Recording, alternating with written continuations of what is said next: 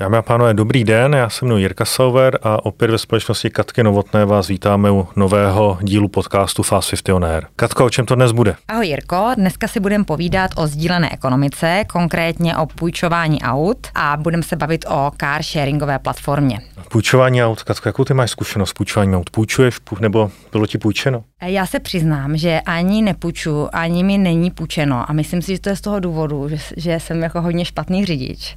Tak pravidelně bohužel jednou za dva měsíce se mi stane nějaká menší nehoda, většinou spojená s parkováním a s odřením. Teď konkrétně jezdím půjčeným autem, protože svoje mám servisu. Takže já se obávám, že mě by ani nikdo auto nechtěl půjčit. A dneska tady máme zajímavého hosta, je to Robin Švaříček, CEO ze společnosti HopiGo. Tak možná nám Robin prozradí, jestli byste mi to auto půjčili. Ahoj, děkuji za pozvání a rád prozradím a rád půjčím. Takže nesleduje se nějak detailně ta řidičská minulost? Ne detailně z hlediska toho, jestli jste měli nehodu nebo neměli nehodu, ale samozřejmě pokud těch případů v rámci půjčení auta na HopiGo se stane víc, tak eh, na to máme nějaké procesy. Ale nejdeme do detailu, jestli si třeba měla nějakou nehodu mimo Hopigo, to, to neřešíme. Jasně, super, takže mám šanci, to jsem ráda. Robinaho, já se zeptám, co vlastně je Hopigo? Představ nám Hopigo. Je to Uber bez řidiče, nebo jak se má představit? Je to Airbnb pro auta, protože my fungujeme na bázi tržiště, propojujeme řidiče a majitele vozů, a, takže je to trošku jiný car sharing, než takový ten klasický, co znáte z ulic Prahy, Brna, kde si půjčíte auto na 15-20 minut. U nás propojujeme řidiče majitele, ani jedno z těch 2,5 tisíce aut, který máme u nás na platformě, tak není naše. Jsme opravdu e-commerce platforma, čistě softwarové řešení a i proto jsme rychle škálovatelní a zaměřujeme se trošku na jinou klientelu. Jeden údaj mluví za všechny, dneska průměrná zápůjčka je 4 až 5 dní. To znamená ne 15-20 minut, ale u nás si auto půjčíte na 4-5 dní, začínáme na jednom dní, nejdelší zápůjčka byla na rok to vlastně jako to použití té platformy je hrozně různé a je tam spousta dalších benefitů. Já si myslím, že se k tomu dostaneme v rámci dalších dotazů. Ten obor sdílen, sdílení věcí, aut eh, také, eh, zažil v posledních letech velký rozkvět, velký rozmach. Čemu to přičítáš? Co si myslíš, že se stalo, že tyhle, tyhle ty sdílené věci jsou, jsou takhle oblíbený mezi zákazníky? Obecně sledujeme trend, my tomu říkáme ownership to usership, kde lidi vlastně chtějí víc používat než vlastnit. Týká se to hlavně těch velkých měst. Já myslím, že všichni, kdo jsme vlastnili nebo vlastníme auto v Praze, tak vnímáme ten problém parkování, taky vnímáme to, že veřejná doprava je tady velice dobrá a opravdu nemá smysl přes pracovní týden jezdit autem. Pak je na místě otázka, jestli to auto má smysl vlastnit, anebo si ho budu půjčovat jenom v momentě, kdy ho opravdu potřebuju, protože pak jsem mnohem flexibilnější. My se koukáme na tu statistiku a vnímáme, že lidi, co si u nás půjčují auta, tak si půjčí různý auta. Není to o tom, že by si každý měsíc půjčovali to stejné auto, ale jednou je to opravdu dodávka, když potřebuju stěhovat. No, protože i ten vlastně jako ten životní cyklus, ta životní potřeba těch lidí se v čase mění a my jsme schopni na to reagovat, ale když si dneska koupíte jedno auto na 7 let, jste vlastně zavázáný v tom, v tom leasingu, v těch platbách a nejste v tom flexibilní. Takže my nabízíme tím uživatelům hlavně tu flexibilitu. Jo, já tohle můžu potvrdit, já jsem ten staromodní uživatel auta, mě to auto 90-95% času stojí a je nevyužitý. Nicméně se zeptám, mě v mládí říkali, co nechceš mít to půjč, jaká je motivace pro to majitele, protože na konci dne to auto někdo musí vlastnit a poskytnout ostatním. Jaká je jeho motivace? Jsou to peníze. Jakoby my si na to děláme spoustu průzkumů. Bavili jsme se o tom, že tam jsou majitele, kteří mají nějaký ekologický aspekt, ale z těch průzkumů jasně vychází, prostě já tam to auto dávám, protože mi stojí a chci na něm něco vydělat.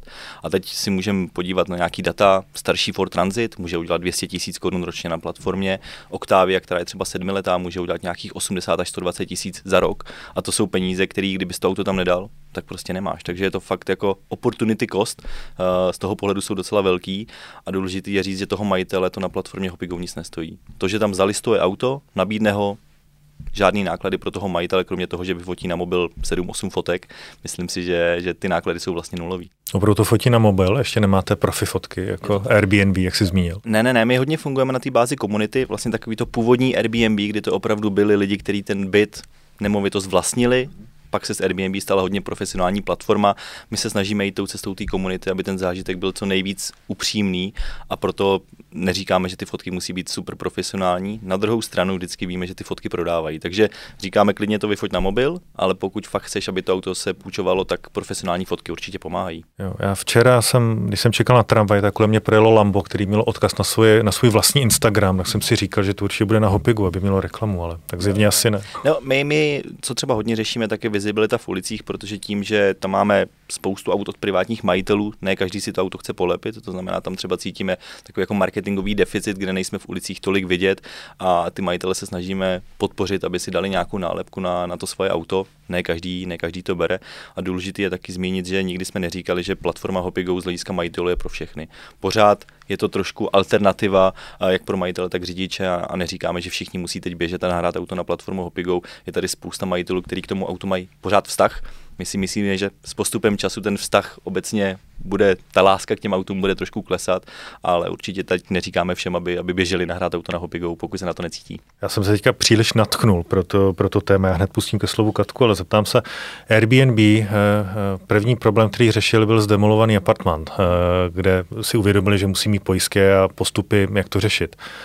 Co jste zažili se zákazníky vy a s majiteli? Eh, naštěstí jsme asi přemýšleli dopředu a to pojištění jsme si zařídili ještě předtím, než byl první problém, protože my jsme od začátku stavili tu platformu, takže pojištění je naprostá nutnost a myslím si, že žádný majitel auta by nedal plat, auto na platformu Hopigo bez pojištění. To znamená, pro každého toho majitele tam máme pojistný produkt, aby se nemusel bát, když to auto půjčí. Takže je to tam. Dobře, já se tam jinak. Na jaký nejzajímavější případ jste pojistku čerpali? No bavíme se třeba o, o nabouraném Fordu Mustangu, což i pro pojišťovnu už jako nebyl příjemný případ, ale, ale i tyhle auta se dají pojistit, i tyhle auta se půjčují na Hopigo. A na druhou stranu musím zaklepat všude, kde to jen jde. Na začátku nám třeba říkali, hele, budou se krást auta, budou se třeba měnit díly, tím, že si někdo půjčí auto, vymění vám na tom díl, pak vám to auto vrátí. Nic takového se nám naštěstí nestalo a je to, myslím si, i z velké míry ty kontrolní mechanismy, které máme nastavené, jsou důležitý. My kontrolujeme na začátku insolvence, exekuce u řidičů, takže už tam vyfiltrujeme ty, ty případy, které by mohly tyhle problémy, problémy dělat a pak ta komunita sama jako filtruje ty uživatele, kteří by tam neměli být. Vy působíte nejen v České republice, ale i eh, v Polsku a na Slovensku. Eh, kdybyste měl srovnat, nebo kdybys měl srovnat tyhle ty trhy, eh, je tam nějaký rozdíl, který vás třeba zarazil nebo překvapil? Asi se určitě musí zmínit Polsko, kde ten trh, a myslím, že vám to tady řekne každý, je prostě odlišný, to chování zákazníků je odlišný. Na jednom čísle se to dá dobře demonstrovat. V Česku, když si děláme průzkum, tak z toho vychází 25% majitelů je ochotno dát auto na Hopigo. To znamená 25% lidí je trošku podnikatelštější a prostě to auto může nahrát na Hopigo. V Polsku je to 75%. Mm. Tam ten podnikatelský duch toho Poláka, já vím, že tady zabíráme do stereotypu, ale prostě i z těch průzkumů to tak jako vychází, je téměř 75-80% eh, majitelů aut v Polsku je ochotno to auto dát ke sdílení to je fakt zajímavý, no. Já jsem ještě z generace, kdy můj táta nebo děda by v životě svoje auto jako nepůjčili mě nebo někomu jinému vůbec na to, že jako cizímu člověku, kteří to měli opravdu jako takový to svoje dítě a každý víkend si to opečovávali. Takže tenhle ten eh, poměr se asi v čase zvyšuje. Zvyšuje se, ale eh, nezvyšuje se tak silně, třeba během covidu to šlo naopak dolů, tam samozřejmě spousta aspektů, kde lidi vnímali vlastnictví auta jako bezpečnou variantu, jak cestovat, proto cestovali méně autobusem, vlakem. A my jsme třeba během covidu hodně řešili, jak eh, těm majitelům pomoci v rámci nějakých hygienických stanic, čištění vozidla po zápůjčkách, protože ten biznis běžel, běžel velice dobře v covidu, kde lidi opravdu spíš chtěli cestovat vlastním nebo půjčeným autem než, než veřejnou dopravou, ale od majitelů jsme tam zaznamenávali tu obavu, co když to auto půjčím, jak mi ho vyčistíte, takže my jsme měli několik čistících stanic. A když se dostanu zpátky k tomu procentu těch lidí, kteří je ochotno půjčit auto, třeba na Slovensku je to přesně mezi. Na Slovensku si bavíme o 50%. To znamená, ten každý trh, i třeba Československo je hodně odlišný. Je to tak, že vlastně vaše meka jakoby je v Praze nebo v velkých městech a ty regiony jsou slabší? Je to tak, je to tak. Ono to přesně vychází i z toho, že spousta lidí v Praze v Brně už nechce vlastnit auto, Bratislava je úplně stejná, Varšava je úplně stejná. My díky tomu, že, jak jsem říkal na začátku, jsme software, neřešíme ty auta, tak pokrýváme celou Českou republiku, ale ta poptávka dneska, když dám dohromady Prahu a Brno, tak si bavíme o 80%. Asi není eh, tajemstvím, že vás vlastní Škodovka, že už se spolupracujete. Eh, jak jste se k tomu dostali, nebo vůbec jak ta, jak ta, jak ta Škodovka do toho podnikání vstoupila, jaký byl ten příběh? Ono je to trošku historicky složitější, protože ve stejný moment vznikly dva projekty v České republice, které řešily peer-to-peer car sharing. Škodovka si rozvíjela vlastní projekt a my jsme spolu s několika dalšíma lidma založili alternativní, alternativní projekt. Asi po roce jsme došli do stavu, kdy jsme, jsme řekli, v České republice nemá smysl mít dva stejné projekty a vlastně ty projekty jsme spojili dohromady a od té doby fungujeme pod hlavičkou Škody Auto, případně Škody Auto Digilab jako inovačního centra pro Škodovku. Jaká byla motivace Škodovky? Už nechtí prodávat tolik aut? Nebo? Já myslím, že když se podíváme obecně, všechny průmyslová odvětví jdou cestou služeb neprodávat jenom ten hardware, ale cesta služeb a tady je to potenciál, jak vlastně vydělat na službách a třeba oslovit cílovou skupinu, která by si auto nikdy nekoupila. Jo, pořád ta cílová skupina, která dneska auto nebude chtít vlastnit, se rozrůstá, opět jsme se o tom bavili, a proč neoslovit nějakým produktem tyhle zákazníky? A, třeba díky tomu, že Škodovka udělala, věřím tomu, velice dobré rozhodnutí, kde jsme tu platformu otevřeli všem značkám, to znamená, nebavíme se jen o Škodovkách, bavíme se opravdu o všech značkách, tak dokážeme vlastně vydělávat i na tom, že se půjčují přes nás Peugeoty, Hyundai, Fordy a, a vlastně je to úplně otevřená platforma. Jo, ani nemá tu pravný algoritmus, že Škodovka se vždycky objeví trochu výš. Není to tak, není to tak. Snažíme se tady v tom hrát jako hodně transparentně a třeba Škodovek je tam jenom 30%, což je lehce pod tržní podíl Škodovky na českém trhu. To znamená, uh, není to tak, že bychom ty auta nějak jako protěžovali. Na druhou stranu jsou tam nějaké spolupráce, ze kterých uh, určitě benefitujeme. Máme tam například úplně nový modely Škoda Enyaq iV a snažíme se tyhle auta zákazníkům půjčovat, abychom podporovali fungovali uh, naší mateřskou společnost. To si myslím, že není nic proti ničemu a, a je to něco, co si užíváme. No, jestli máte ENIAC, tak já si budu instalovat aplikaci, protože to se mi moc líbí. Super. Uh, dokonce jich tam je dneska, myslím, 11 na platformě, takže není tam jeden, dva, jich tam jedenáct. A Jirko možná by se zdivil, ale je tam asi sedm privátně vlastněných Eniaků, to znamená člověk, který zaplatil za to auto přes milion, tak jde a dá ho na Hopigo, aby ho půjčoval ostatním. Ta motivace je, jsou to většinou fandové elektromobility a, a vlastně jako snaží se tu technologii na, ukázat lidem a, a funguje to tak, že jsou to takové, my tomu říkáme komunitní testovací jízdy. Vidíte trend k elektru? Eh, vidíme eh, ten růst meziročně 400% nárůst zápůjček a dneska už se bavíme o téměř 100 autech na platformě. Z těch 2,5 tisíce ve všech třech zemích je 100 elektroaut. Je to určitě nejširší nabídka elektroaut, eh, kterou tady v regionu CE autopůjčovna má. A je zase zajímavý, je to 14 různých značek. To znamená, opravdu téměř všechny značky, které dneska prodávají elektroauto, kromě nějakých čínských který se k nám ještě nedostali, tak, tak u nás najdete. Eh, nejčastější Tesla, dneska si bavíme do 20 aut na platformě eh, v rámci jako nabídky Tesla, celá ta jejich sexy nabídka a, a všechny tyhle vozy a vnímáme dost často, že u zákazníků, který si půjčují elektroauto, tak je tam jako mnohem nižší lojalita k nějaké značce, a vidíme, jak si třeba zákazník půjčuje Škodovku, ale půjčuje si Teslu, jde ještě za Renaultem a vnímáme, že tam vlastně jako je pro ně mnohem zajímavější, jak funguje konektivita, digitalizace, platforma kolem a už mnohem méně ten motor, takže tam třeba z našeho pohledu vnímáme mnohem klesající jako lojalitu, lojalitu k té konkrétní značce. Jaká auta se nejčastěji půjčují? O co je největší zájem? Důležité je zmínit, že my dneska na platformě máme 300 různých typů aut. My nefungujeme tak, že bychom měli jedno auto v 2000 kusech, ale je to opravdu 300 různých typů, až 15 let staré auta. To znamená, začínáme na nějakých 200 korun na den kde jde o nějaký 15 let starý Peugeot a dostáváme se k těm úplně novým autům, dodávky, kabriolety. Jedna z těch velkých výhod platformy je flexibilita. Opravdu jakýkoliv auto budeš potřebovat, stěhování, v létě kabriolet, v zimě SUV, běž na Hopigo, najdeš. Já bych se chtěla zeptat na jeden projekt, o kterém jsem se dočetla na vašem webu. Jmenuje se to Ženy auta půjčují. Můžeš nám, Robine, o tom něco říct? Co to znamená? Ono to vzniklo tak, že nejčastější komentář na našich sociálních sítích je ženy a auta se nepůjčují. Je to smutný, je to 6 let, co jsme službu spustili a ten komentář se opakuje pořád dokola. I proto jsem říkal, že určitě to není pro všechny a ani pro všechny majitele. A, a to, že ženy auta půjčují, tak eh, jednak to reflektuje to, že u nás máme i ženy majitelky, které svoje auta půjčují. A jednak jsme se snažili zaměřit na komunitu, která tu mobilitu potřebuje a není pro ně dostupná. To jsou ženy samoživitelky a, a snažíme se tímhle podpořit tu komunitu žen, které, to znamená, ženy vlastně půjčují auta těm, kteří tu mobilitu si nemohou dovolit, klasicky ženy samoživitelky nebo, nebo podobně ohrožené skupiny. Takže v rámci té naší motivace, té naší vize, kde se snažíme nabízet dostupnou mobilitu širokým masám, tak jsme se rozhodli podpořit tuhle skupinu.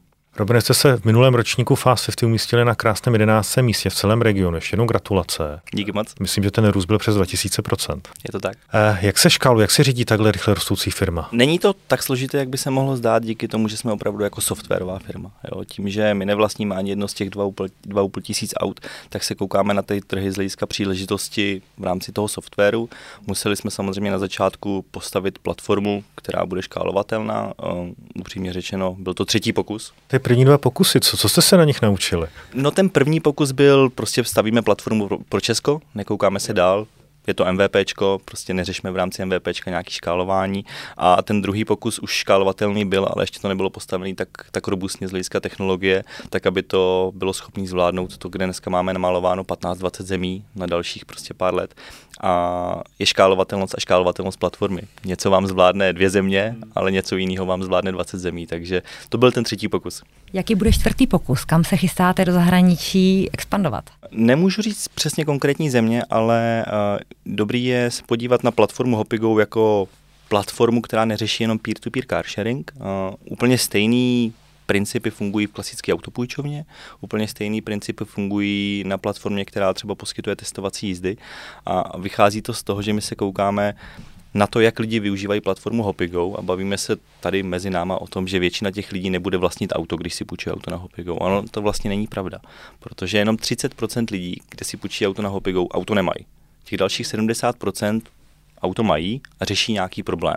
Řeší problém typu, že ho mají v servisu. Hodně lidí jde na Hopigo, aby se auto půjčili jako testovací jízdu, protože když si dneska kupujete auto, Jo, ta, ta výhoda toho je, že dneska si to auto půjčíte na 4, 7, 10 dní a ten feedback od zákazníků je, já si chci to auto zažít na té mojí cestě domů, do práce. Když si bavíme o elektroautech, tak já chci vidět tu nabíjecí síť kolem toho svého domu. To znamená, ten, ten zážitek je úplně jiný. Takže třeba use case jako testovací jízda konkrétního auta je velice častý. A pak jsou to takové ty případy, kdy moje auto mi neslouží tomu konkrétnímu účelu, klasicky prostě romantický vejlet, tak asi nepu, jako ta moje oktávka asi nebude tak dobrá jako nějaký kabriolet a tak dále. Zeptám se a případně se omlouvám za troufalost. Půjčujete lepší auto před víkendem, že někdo chce ukázat, že se mu daří lépe, než se mu třeba daří? Obecně ta jakoby poptávka je nejsilnější před víkendem, čtvrtek, pátek, protože ten nejčastější, nejčastější použití je prostě víkendový trip, ale neřekl bych, že statisticky to tak je. Spousta třeba kabrioletů se půjčuje právě jako úterý, středa a, a ne víkend, takže myslím si, že statisticky bych v tomhle nehledal nějaký, nějaký, nějakou souvislost. Pricing, mě to přivádí k proviznímu schématu, jak máte nastavené, kolik si berete, jestli to není obchodní tajemství? Není to obchodní tajemství, když půjdeš dneska na Hopigo, tak tu informaci tam najdeš a je důležité zmínit, eh, funguje to hodně z pohledu majitele, protože ty jako majitel dáváš ten svůj majetek na platformu a ty bys to měl mít všechno pod kontrolou. Takže na rozdíl od některých konkurenčních platform zahraničí, pokud ty jako majitel řekneš, já chci z auta tisícovku, tak tu tisícovku za ten den dostaneš. Jo, některé zahraniční platformy fungují tak, že ti z tohohle strhnou tu provizi a ty sice řekneš tisíc korun, ale dostaneš 600. Tak u nás dostaneš opravdu tu tisícovku, kterou jsi řekl a řidič nad rámec toho platí pojištění a provizi Hopigou. Ta provize dneska je kolem 30%. Takže když se auto dobře stará, můžu ho prodávat za víc peněz a neovlivní mě ostatní. Je to na mě, jak si na tom tržišti budu výst. Přesně tak a dobré zmínit je, že každou tu zápůjčku ještě můžeš odmítnout, protože je to tak, že řidič, když pošle zápůjčku, tak stejně ty jako majitel můžeš říct ano, ne, líbí se mi ten řidič, nelíbí. A dokonce i v momentě, kdy to přijmeš, ale pak se potkáš s tím řidičem fyzicky a nezdá se ti ten řidič, což se taky stalo, tak eh, ještě v ten moment jako majitel může říct, sorry, prostě necítím to a, a zápůjčka se nestane. Jo. Takže byly i případy, myslím, za tu dobu 6 let, asi dva nebo tři, kdy majitel prostě řekl, mně se to nezdá, já tomu řidiči radši to auto nepůjčím, i když se potkali na předání klíčů. Na to jsem se chtěl zeptat, takže musí být vždycky fyzický kontakt při předání a navrácení auta. Nemusí být vždycky, ale dneska 95% zápůjček se stává fyzická předávka. Asi v nějakých 10% aut existuje technologie na dálkový předávání klíčů. Asi by se zdivil, ale hodně zákazníků zmiňuje ten kontakt s tím majitelem jako velice důležitý, protože si vysvětlí, jak to auto funguje. A je tam obecně ten komunitní aspekt v tomhle funguje velice dobře. Třeba v covidu to byl problém, kde samozřejmě jsme nechtěli, aby se ty majitelé a řidiče potkávali, takže jsme řešili nějaký boxy na předávání klíčů, ale dneska ta doba je zase jiná a prostě spousta lidí se chce potkat s tím majitelem a spousta majitelů chce potkat toho řidiče. Jaké všechny informace já o tom řidiči mám, když mu půjču své auto? Vlastně informace o jeho historii na Hopigo, jaký je jeho věk, jaké je jeho bydliště, takové ty základní, abys mohla udělat to rozhodnutí, jestli tomu, tomu řidiči to auto půjčit, ale když to je třeba zákazník, který má první zápůjčku na Hopigo, tak samozřejmě tu historii třeba nemá. Jo. Takže uh, ten majitel u těch prvních zápůjček jde do nějakého rizika u toho řidiče a proto je dobré, aby se, aby se potkali fyzicky. Proto to funguje velice dobře. Vyřazujete ať už majitele nebo zákazníky nebo ti, ty řidiče v, v případě, že nenazbírají dobré hodnocení nebo je tam nějaká negativní zpětná vazba? Vyřazuje vlastně ta komunita sama. Jo, my dneska jako klasický hodnocení na Hopigo je nějakých 4,97 z 5, to znamená 99% případů je to jako super hodnocení, ale když už dostaneš čtyřku, tak už se na to jako zákaznická linka kouká z pohledu toho, co se stalo, vyřazujeme. Je to je potřeba říct jak majitele, tak řidiče. U majitelů je to většinou nějaká neochota přijít na předání včas, nekomunikativnost a stává se i, že auto už je příliš starý na to, aby bylo na Hopigo. Já jsem, myslím, na začátku zmínil, že bereme auto až 15 let starý, ale samozřejmě auta stárnou stejně jako stárneme my a, a někdo ten 15 letý limit překročí, pak to auto prostě musí být vyřazeno. A je to, je to o tom, že my sice jsme jenom tržiště, jenom propojujeme, na druhou stranu si musíme držet nějakou, nějakou úroveň služby a ty řidiči, když jdou na hopigu, tak mají očekávání, že vlastně i my se o ně postaráme v rámci asistenční služby nebo kvality toho auta. Takže proto to monitorujeme. Když jsem si naposledy půjčoval auto v Americe, tak eh, ten stav, ve kterém jsem ho vracel, asi bych takhle auto zpátky dostat nechtěl. Eh, jak to funguje u vás? Je tam daný checklist, co musím udělat, než to auto mám vrátit, nebo nebo se musí ti dva domluvit a pak si dají jednu nebo tři hvězdičky? Je to tak, že auto by se mělo vrátit kromě nějakého standardního opotřebení ve stejném stavu, to znamená i se stejným stavem paliva, případně baterky a, a u nás tím, že to je platforma, která funguje čistě digitálně, tak na začátku se dělá 12 fotek, na konci se dělá 12 fotek přes aplikaci, abychom byli schopni porovnat v případě nějakých stížností, ale ve většině případů prostě vrátíš auto čistý, tak jak bylo na začátku. Já jsem třeba uh, historicky hodně půjčoval svoje auto, než jsem ho prodal na Hopigo a vracelo se mi dost často čistější, prostě já jsem tomu řidiči řekl, hele, nestihl jsem to umít, vrať mi to prostě, jak to přijede a stejně se vrátilo to auto umytý, protože, protože ten řidič prostě říkal, mně se s tím jezdí líbí, že čistý a, a to se stává dost často, ta komunita v tomhle opět jako funguje. Klasicky to není vztah prostě autopůjčovna, za který je nějaký velký konglomerát, ale je tam ten konkrétní majitel, když si půjčíš auto, tak ty ho vidíš a vlastně nechceš, aby, aby ten majitel byl nešťastný z toho předání. A propo, když se budu půjčovat často od jiného majitele, Občas se to stává, já jsem teďka prodával starší elektroniku na Aukru a dostával jsem samozřejmě spoustu nabídek, pojďme to vyřešit mimo platformu. Jak řešíte tohle? Nějak aktivně, protože pak je to na riziko toho řidiče i majitele ohledně pojištění. To hlavní USP, který my tam dáváme, je opravdu to pojištění. Dneska ty bys nebyl schopen si na trhu zajistit pojištění, který by řešilo, kdyby to auto někomu půjčil za peníze. A prostě pak je to riziko toho majitele. Stane se to, že nám to třeba řidič nahlásí, to je případ, kdy pak toho majitele a toho jeho auto mažeme, mm-hmm. ale nemám jako pochybnosti o tom, že se to možná děje ve více případech. Je to potom opravdu jako riziko a my se snažíme komunikovat ty benefity tak, aby lidi pochopili, že by to měli dělat na Hopigo, ale určitě jsou případy, kdy se to stalo a kdy jsme to neodchytli. To je realita. Robine, ty jsi několikrát zmínil 15-letý eh, Peugeot za 200 korun. Mhm. Co je na druhé straně té škály? Co si nejdražšího můžu na Hopigo půjčit? Dneska Porsche Taycan za 17 tisíc na den. na den. To znamená, je to nejvyšší model od Porsche elektrický auto, 17 tisíc na den, taky se půjčilo. Vlastně jako ten klasický případ je nějaká jako oktávka za 6-7 stovek mm-hmm. se vším všudy, což si myslím, že je jako velice dobrá nabídka. A my máme ještě v ceně 200 km za den, to znamená 200 km je v této ceně, což je docela vysoký nájezd. Když se podíváme na některé autopůjčovny, tak tam to bývá i nižší. Někdy je to třeba neomezený, je vždycky to potřeba porovnat, ale i takový auta za desítky tisíc korun za den se půjčují. Mm, asi můžu zmínit třeba Aston Martin, který tam je za 10 tisíc, u nás jsou to i tyhle speciálky, ale určitě se nesnažíme profilovat jako zážitková autopůjčovna. Jo, to, to určitě není ten cíl. Uh, I ten pricing třeba z hlediska pojištění máme nastavený víc na ty klasické auta, spíš na ten jako objem, než na tu zážitkovou autopůjčovnu. Robine, už víme, jaké nejdražší auto si u vás můžeme na platformě půjčit a jaké je nejzajímavější auto?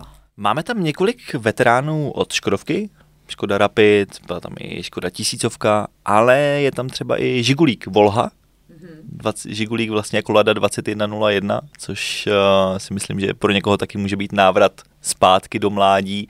Uh, tyhle auta se klasicky půjčují jako dárky k narozeninám, kde vlastně jako tatínkovi třeba dáte možnost si po 30 letech opět řídit tohle auto. Uh, ta Volha je třeba auto, který dneska můžete vidět v seriálu Volha. To znamená, uh, jsou to i tyhle zajímavější modely. Já jsem mluvil o tom, že registrujeme auta až 15 let stará, ale když přijde majitel nějakého veterána se zajímavým kusem, umíme vždycky přimhouřit oko. Kolik aut máte na platformě momentálně? Dneska v Česku 1500 a Slovensko a Polsko dá dohromady další tisícovku, takže se bavíme o 2,5 tisíce aut. Loni přibylo nějakých tisíc aut, to znamená docela dost. Na druhou stranu spousta majitelů i ty auta prodává, protože minimálně loni v tom ještě byl jako velice výnosný biznis prodat svoje auto, tržní ceny ojetých aut šly nahoru. To znamená, bavíme se tam o, o loni nárůst nějakých tisíc aut, ale 600 aut bylo prodáno, takže ta platforma roste, ale není to o tom, že by přibylo tisíc aut. My se snažíme teď těm majitelům pomoci i v tom, že se snažíme označit auta, která jsou na prodej na platformě Hopigo, aby třeba člověk věděl dopředu, že tohle auto si může i koupit. Jo, protože ta platforma může fungovat i jako nějaký nějaké jako pomoc při prodeji uh, aut.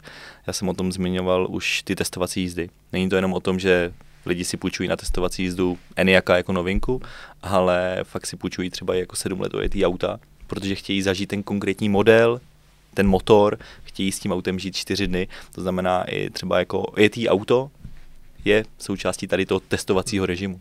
Vidíte rozdíly mezi generacemi, že třeba mladší generace si více auta půjčuje než, nevím, lidi nad 50? Statisticky určitě ten nejčastější případ je 35 až 45 zákazník, Praha, to znamená, ta platforma určitě je spíš pro tu mladší generaci, ale když jsme začínali, tak jsme se na to koukali spíš z pohledu 18 až 30, a není to úplně ten případ. Jo, takže uh, to naše očekávání těch pět let zpátky bylo úplně za, vlastně jako od 18 do 30, taková ta úplně jako nejmladší generace, která má řidičák, ale dneska je to spíš 35 až 45, maximálně 50 a nejčastější, nejčastější skupina. Možná je dobrý říct, že spousta lidí v Praze dneska, když je jim 18-20, tak už si ani nedělá řidičák. Hmm. A, a vlastně jako je to zajímavý, ale zase parkování, silná veřejná doprava, ta nechuť do toho investovat peníze, to znamená, tahle skupina bude jenom z mého pohledu růst.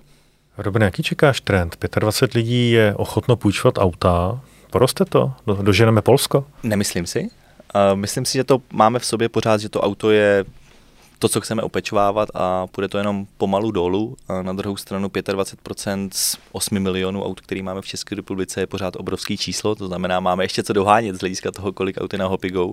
A z toho pohledu si myslím, že to ani není problém, že to číslo je jenom 25%. Robine, zmiňoval jsem, máte v nabídce 1500 aut. Eh, kolik si vydělá průměrný uh, majitel auta, když přes vaši platformu půjčuje? A půjčuje třeba jenom jedno auto, nebo jich dává víc? Je tam dneska asi 900 majitelů na těch 1500 aut v České republice. To znamená, je tam spousta majitelů, kteří mají jedno auto, ale pak jsou flotily uh, čtyři, šest aut. Já jsem na začátku zmínil, jsme taková ta klasická původní Airbnb platforma, už samozřejmě se stává, že, že tam vidíme investiční flotily aut. Dává to smysl, protože průměrně si dneska auto vydělá nějakých 40 tisíc, ale to je jenom za rok, ale to je jenom průměrný číslo. Opět jsem zmiňoval, jsou dodávky, které jsou si schopni vydělat prostě 200 tisíc za rok. Nejčastější, největší výdělek za loňský rok jsme se bavili kolem 300 tisíc korun za jedno auto. Bavíme se o Porsche, to znamená i ta zápůjčka za den je tam samozřejmě vyšší, ale to už jsou velice zajímavé částky. To znamená, jsou majitele, kteří si na tom postavili řeknu, investiční portfolio vozů a, a mají to jako malý biznis. A tohle je trend, který na podobných platformách v zahraničí vidíme. Třeba v Americe podobná platforma funguje už asi 12-13 let, rok 2009 začali, takže 13-14 let. A tam to mají postavený primárně na tady těch malých investičních portfoliech, kde člověk vlastně provozuje malou autopůjčovnu. A Robine, kde vidíš Hopigo za pět let? Já doufám, že na spoustě dalších trzí, protože my ten plán máme opravdu namalovaný, bavíme se tady spíš o jako celé Evropě, mnohdy ještě dál. Když se podíváme třeba na, na footprint Škodovky, tak eh, dneska vidíme, že Škoda Auto není jenom v Evropě, ale má zodpovědnost i za další trhy.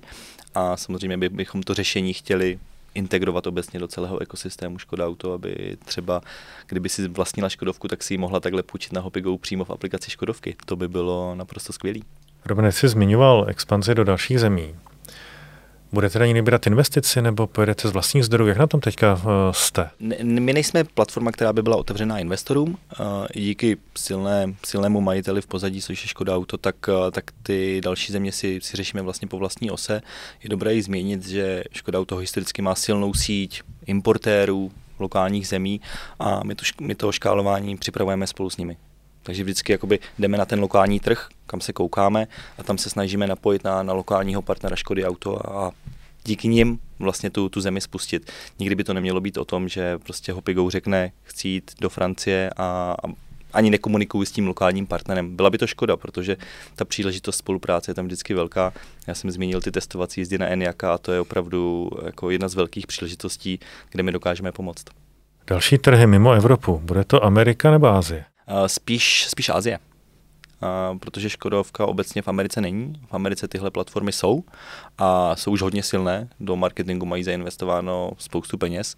Uh, teď momentálně dělají IPO, to znamená, oni dělají vlastně jako úpis po 13 letech na trhu, což je jako extrémně dlouhá doba.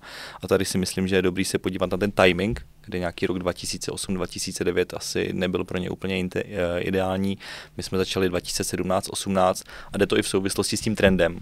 Parkování se extrémně zhoršilo v Praze, spousta mladých lidí opravdu auto nechce vlastnit, možná 15 let zpátky by vám ještě řekli, chci si ho koupit. Takže pro nás byl důležitý i ten timing. Vlastně vysedět si tu příležitost trošku, podívat se na to, co se děje na trhu zahraničí a spustit tu platformu ve správný čas. Takže i to je rada, někdy možná ten nápad eh, je výborný, ale, ale vysedět si ho někdy taky dává smysl. Robine, velmi děkuji za zajímavé povídání, děkuji, že jsi na nás udělal čas a já jsem moc rád, že vím, kam si ji půjčit Eniak, než se ho koupím. Super, díky moc za pozvání, doufám, že to bylo inspirativní a, a děkuji za diskuzi.